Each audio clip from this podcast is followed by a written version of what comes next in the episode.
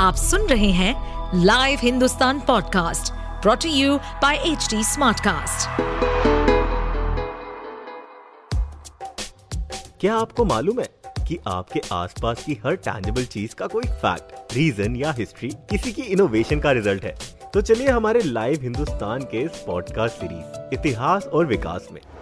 खोलेंगे हमारे इतिहास से जुड़े उन पन्नों को जिनकी कड़ी हमारे आज से जुड़ी है। साथ ही जानेंगे बहुत सी रोचक कहानियाँ, तथ्य, हमारी भोजन सभ्यता, वास्तुकलाएँ, वैज्ञानिक शोधों और अन्य गौरवशाली इतिहास और उसके विकास के बारे में। चाहे सुहाने मौसम में खुशनुमा गाने, पार्टी में चिल मिक्स या फिर इमोशंस को फिल करने के लिए थोड़े ब्लू म्यूज़िक हो। आप ऑनलाइन म्यूज़िक प्लेटफॉर्म्स में एक क्लिक से सब कुछ तुरंत सुन सकते हैं। न तो गाने डाउनलोड करने और न ही खरीदने की ज़रूरत है। सब कुछ अब ऑनलाइन है। स्पॉटिफाई और एमेजोन म्यूज़िक जैसे ऑनलाइन प्लेटफॉर्म्स ने गाने सुनने के तरीकों को ही बदल दिया। इतना ही नहीं, इसने म्यूज़िक इंडस्ट्री में भी एक नई जान फूंक दी है। इसी का असर है कि 2021 में वैश्विक music streaming industry 523 million subscribers के साथ 16 बिलियन डॉलर से भी ज़्यादा की आय उत्पन्न कर चुकी थी। लेकिन हम यहाँ तक कैसे पहुँचे?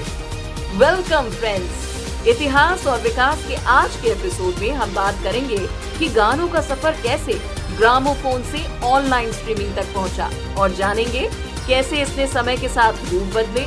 भारत में कब इस क्रांति की शुरुआत हुई?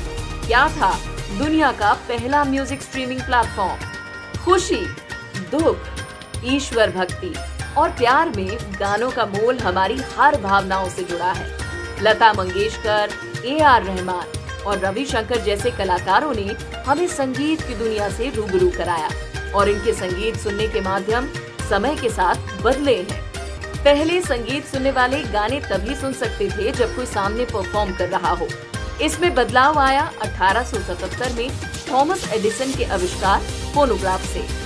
ये एक सिलेंडर के ज़रिए आवाज़ को रिकॉर्ड कर, फिर प्ले करता था और इसके ज़रिए लोग घर में बैठकर आराम से संगीत सुन सकते थे। जानकारियों के मुताबिक 1878 में भारत के कलकत्ता में पहली बार फोनोग्राफ इस्तेमाल हुआ था।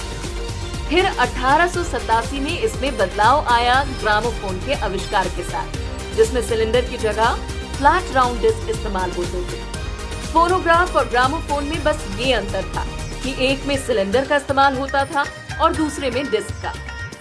इसकी बदौलत 1936 में इंडियन म्यूज़िक इंडस्ट्री की स्थापना हुई, जिसे इंडियन फोनोग्राफिक इंडस्ट्री भी कहा जाता है। ये दुनिया की दूसरी सबसे पुरानी संगीत कंपनी है और इनके सदस्यों में Sony music Saregama India Limited Universal music Tips ईश्वर music Times music T series Warner music Zee music Aditya music और कई अन्य प्रमुख राष्ट्रीय और क्षेत्रीय लेबल जैसी प्रमुख रिकॉर्ड कंपनियाँ शामिल हैं। क्या आप जानते हैं 1902 में गौहर जान द्वारा भारत में रिकॉर्ड किया गया पहला गाना राजा जोगिया सारे गामा के तहत था। फिर 1906 में रेडियो का दौर आया। रेडियो के बाद उन्नीस में मैग्नेटिक कैसेट प्लेयर आने लगे, जो रेडियो में भी लग जाते थे। 1988 में वॉकमैन के आने के साथ कानों में ईयरफोन लगाकर संगीत को महसूस करना काफ़ी आसान हो गया। और फिर इसी दशक में गानों को कॉम्पैक्ट डिस्क यानी सीडी के माध्यम से सुना जाने लगा। इसके बाद 2001 में आईपॉड का जमाना आया और इंटरनेट के साथ शुरू हुआ ऑनलाइन म्यूज़िक का ट्रेंड नैपस्टर दुनिया की सबसे पहली म्यूज़िक स्ट्रीमिंग साइट थी, जिसे शॉन पार्कर ने बनाया था। लेकिन इसे पायरेसी माना गया और कुछ समय बाद इसे बंद कर दिया गया। आज ऑनलाइन म्यूज़िक स्ट्रीमिंग आपको फ्री में गाने सुना रहा है और इसकी बेहतर सर्विसेज़ जैसे एड फ्री म्यूज़िक और ऑफलाइन डाउनलोड्स का आनंद लेने के लिए सब्सक्रिप्शन भी मौजूद है। स्पॉटिफाई दुनिया का सबसे फ़ेमस म्यूज़िक स्ट्रीमिंग प्लेटफॉर्म है जो आज हर किसी के मोबाइल में मौजूद होता है। ऐसे और interesting facts, stories food cultural movements and technological advancement सुनने के लिए और अपना फीडबैक शेयर करने के लिए आप हमें फॉलो कर सकते हैं Twitter Facebook Instagram YouTube and link पर। साथ ही ऐसे और पॉडकास्ट सुनने के लिए आप लॉग इन करें www.htsmartcast.com